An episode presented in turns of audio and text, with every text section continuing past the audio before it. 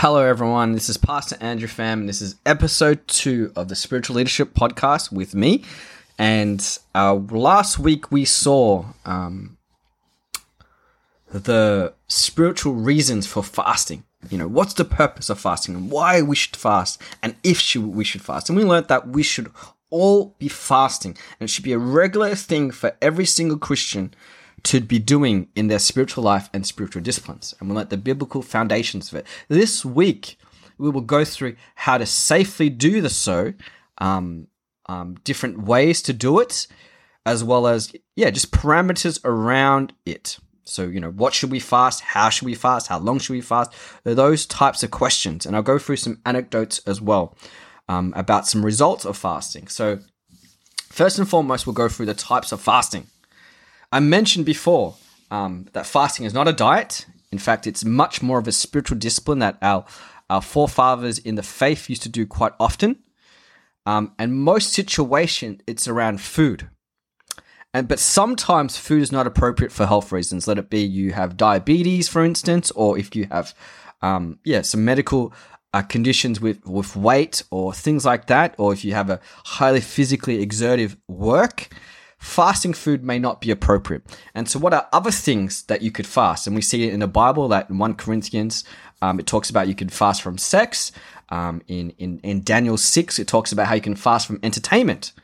And so, it's anything that takes up a lot of your time that if you give up, that is which is good as as John Piper says that it would yeah bring you closer to God by giving up that time that you rely on. For instance, it could be a sport that you would like to fast because it's kind of taking a lot of and occupying a lot of your headspace. It could be a hobby, um, like gaming, for instance. I love gaming, so if I was to fast gaming, it would be difficult for me.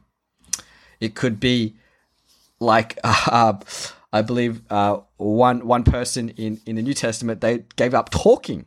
Um, you know, they fasted talking. You could fast uh, sex, you could fast social media, you could fast entertainment, you could fast TV, you can fast um, a social life or in you know a, a, big social life. You could you could fast a smartphone you can fast alcohol you could fast sweets and drinks. Anything that has inf- too much influence over you and your time and in particular your heart um, should be fasting. And let me say that uh, you should pray about it. Seek god. Maybe he'll give you an answer what you should pray uh, fast for. Um, most of the fasts I have done have been food, and it's probably the one I would recommend outside of health reasons. Um, and so, but either way, whatever you decide to fast, uh, it is it is fasting so that you could pray more, seek God more, and get rid of influences over your life, so that you could have a stronger need for Jesus um, in terms of prayer and intimacy. So, what are some parameters around fasting? So there are several types of ways to fast, and I'm using uh, Donald Whitney's framework once again. It's it's a great book, so I, I, once again I'm going to recommend that, and it's in the the show notes. Um, and so he outlines a, f- a various ways. First and foremost, um, the, there is a normal fast, which means abstaining from all food but not water, and we see this in um, Matthew four uh, 1 to 11, um, it says this after 40 days of fasting and 40 nights, he was hungry. So there's no mention of, I guess, not drinking. Um, and it's basically physically impossible for men to go a few days without fasting. So we're assuming that Jesus um, didn't drink water. Uh, he drank water, sorry, um, and he fasted from food. Even 40 days without food is quite a intense fast, and and usually that would not be recommended. Um, so a normal fast is to fast without food completely, and uh, uh, but with water. There's a partial fast, which is the fast that um I usually do. Um, it's not the same as as a full fast. Um, it's a partial fast, as the word partial. Um, and it's usually refraining from certain foods. For instance, in Daniel one, we see his friend, him and his friends that only eat vegetables and water. Um, in Daniel ten, um, he also um, fasts uh, uh, uh, uh, certain foods. Um, in, in this case, it's sweets and food and, and alcohol. Um, and so it could also mean, yeah, just going without food for a certain time. For instance, the fast I have done and what I'm encouraging our church to do at CACV is to fast from 9 to 5.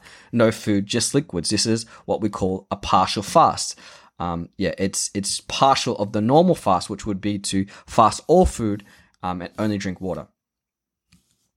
There is also um, um, something called an absolute fast, and that is a complete fast from liquid and food. So this is quite extreme. And we see this in Esther um, 10, and Esther orders all the Jews to fast for four, uh, three full days from water and food. So that's that that is probably the maximum a human can go without water. Um, and as a result, from this fasting, the Jews are spared from this evil plan of of Haman's, um, who wanted to tear down the Jews, in particular Mordecai, his mortal enemy. And so this is what we call an absolute fast. And it's usually for a limited time, and in this particular case, three days. And I know, for instance, if you read um, uh, uh, Yonggi Cho's book on fasting, he does this quite regularly. He, he, he would do an absolute fast for three days, and miracles just happen. And so uh, his book is also in the show notes, and it's called Prayer, the Key to Revival um, by Yonggi Cho and he's got a really big section of fasting too, which I've taken some of his material as well. So, supernatural fasting um, is another style of fasting, and this is, as the term says, supernatural fasting. This is when you absolutely fast for 40 days from food and water. And it only happens twice in the entire Bible, and we see this in Moses on Mount Sinai. He fasts for full 40 days in water in Deuteronomy 9 9 as he, um, you know, is, is going to get the commandments and, and, write them down. And we also see Elijah in the exact same place do the same things in Kings 19 8. This is not recommended and typically um, not replicable. Like, it, you can't do that. Like, you'll literally probably die unless it's a supernatural divine prompting and calling unless you are so sure this is what God wants you to do, it's a supernatural fast because it takes supernatural means for God to sustain you. And it's not recommended.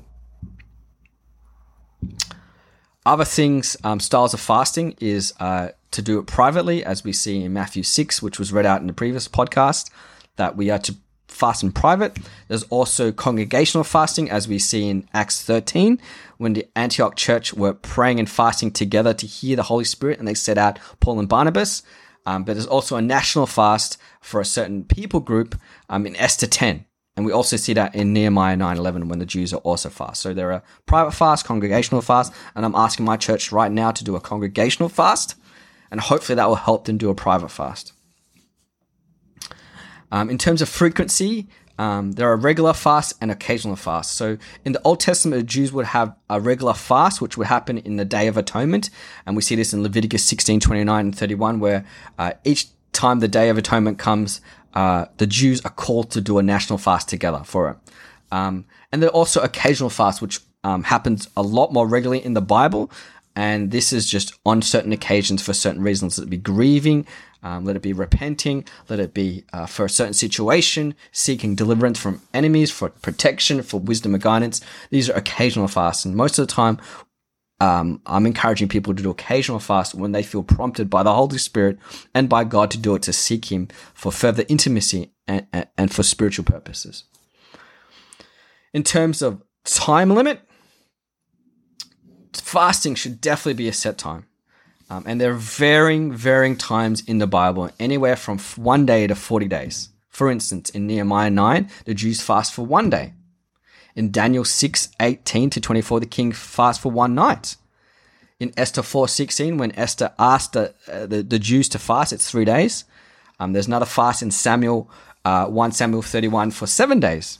In Acts 27, 33 to 34, it's a 14 day fast. There's also a 21 day fast by Daniel in, in chapter 10. And there's a 40 day fast by Jesus himself in Matthew 4, by Moses and Elijah. There, and there are unspecified times in the Bible of fasting.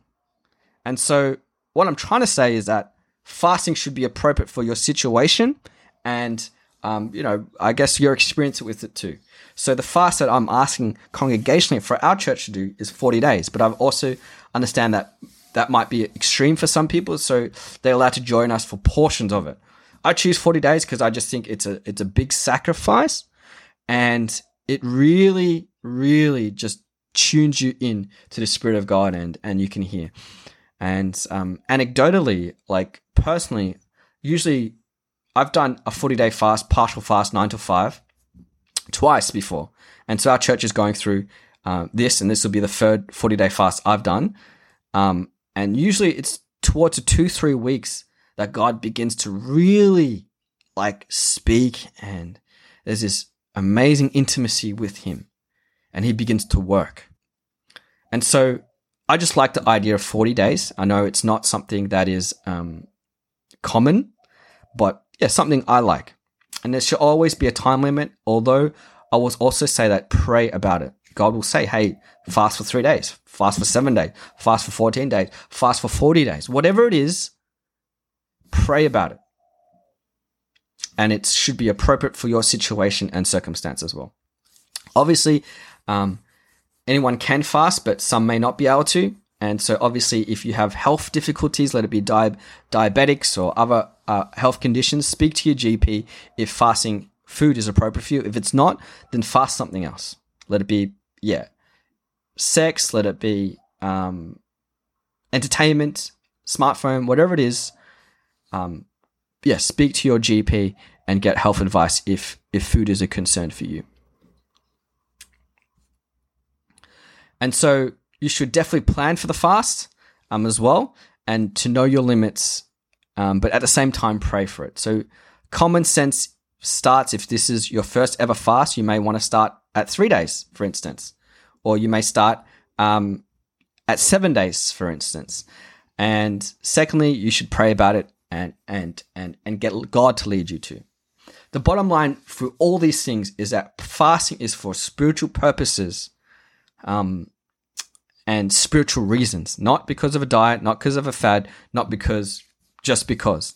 It is because we seek God and want to be intimate with God and we want to pray His will with urgency and fervor. And now I'm going to go through a time of anecdotes, right? And this is so important. I really believe in testimony and, and, and showing everyone the power of of fasting. So I mentioned earlier that I fasted for 40 days, 9 to 5, and I've done it twice. Um, and my second fast, I prayed to get set free from my porn addiction. So I prayed and I, and I just sought God and I just felt like I needed to get rid of this habit. I wanted to to be sanctified. I wanted to be pure. So in terms of purposes, the purpose was to repent of our sin and to resist temptation. And we see that in one of the biblical purposes of fasting. And I didn't even realize what the biblical purpose of fasting at time was. I just wanted to fast and be holy and sanctified and intimate with God. But every time I watched porn, I just felt so guilty and bad, you know? Although I know I'm forgiven, I just wanted to get rid of that habit. So I fasted for 40 days, 9 to 5, during my time at ANZ when I was a banker. And I prayed and prayed. And probably about I think it was week two or three, God said these words, and I was, and I rem, I'll never ever forget it. I was praying to God during um, my lunchtime, and I went into this Catholic church. I went down on my knees, and I and I, I was just praying as I as as I did most days um, during my fast. And this is what God said to me. He said He spoke these words so clearly to me in my inner voice. He said, "Andrew, I'll one day I'll make you white as snow. That's what God said. One day I will make you white as snow. And that was my answer to the fast. He said, He promised me, you will get rid of this habit. I will make you white as snow. And mind you, during this time, I was still a young Christian and I had never even heard that phrase before. And not long after, I was reading Psalm, and I think it's Psalm 51, and it says, I'll make you white as snow. And it just hit me. I was like, wow, God, you really spoke to me. You really said to me that you would cleanse me of my sin, my bad habit, and and he eventually did.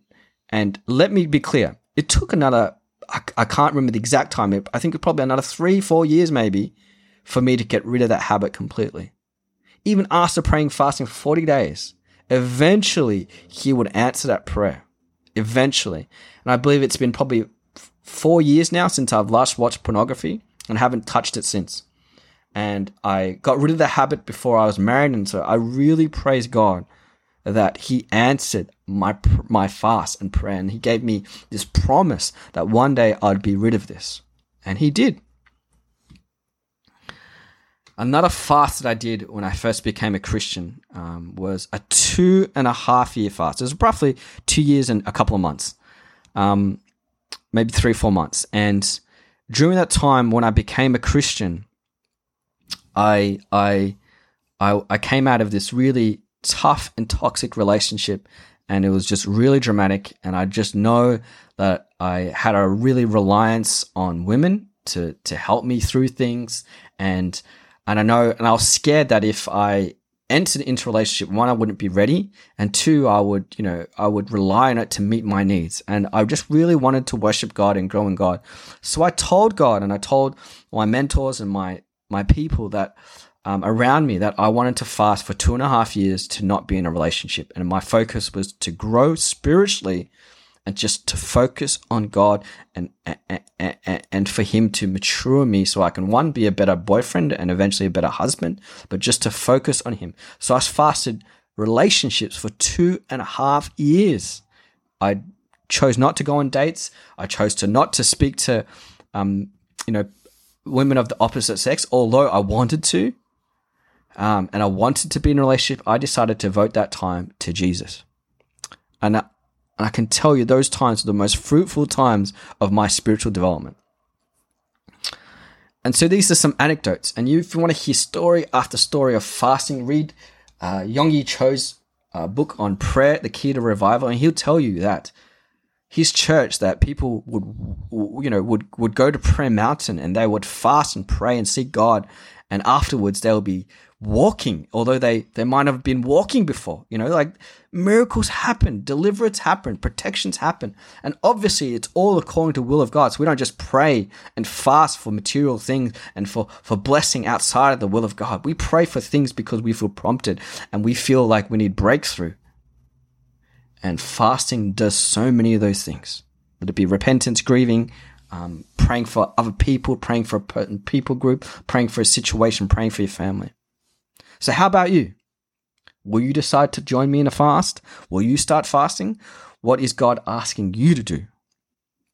Where do you need victory in your life? And where do you want to seek that God's kingdom expand? And for our church right now, we're seeking God for spiritual revival, that He will usher in revival to see people um, commit more to Jesus, to see people saved, to see the spiritual um, ground in our church are softened so that the so seeds can be planted. Fasting brings about greater intimacy with Jesus, but also victories and also amazing things that happen as we petition with all our hearts and all our minds and all our soul and all our physical being to God. And sometimes He might not answer straight away, and sometimes He does. So, would you join me in fasting as well? I really hope this podcast has helped you. If you like uh, this content, please uh, leave a, ra- a, a, review and rating. It would mean a lot to me to help get this um, out there. And um, really praying that you would join me um, in this fast too. So, uh, so peace out and God bless, and we'll see you in the next episode. Ciao.